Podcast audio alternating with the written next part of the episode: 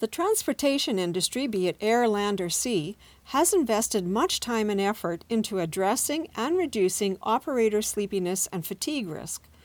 But increasingly, companies are bypassing this issue by investing in autonomous vehicles.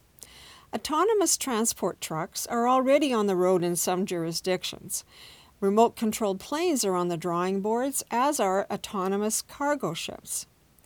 Now, on the one hand, taking the human operator out of the equation would solve the problem of an operator fatigue or sleepiness induced error.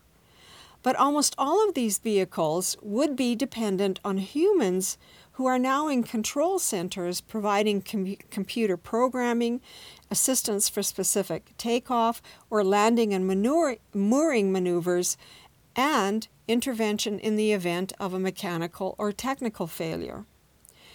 Aircraft are now flown on autopilot for much of the flight, but takeoff and landing still requires a human at the controls.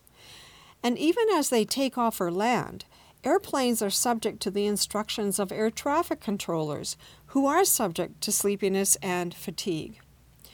Purely autonomous self driving or remote controlled vehicles will eliminate the risk of operator sleepiness or fatigue error.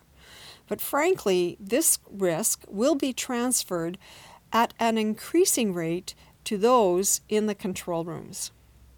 If you found value in this message, please leave a review or share it so that others can sleep better, feel better, and work better.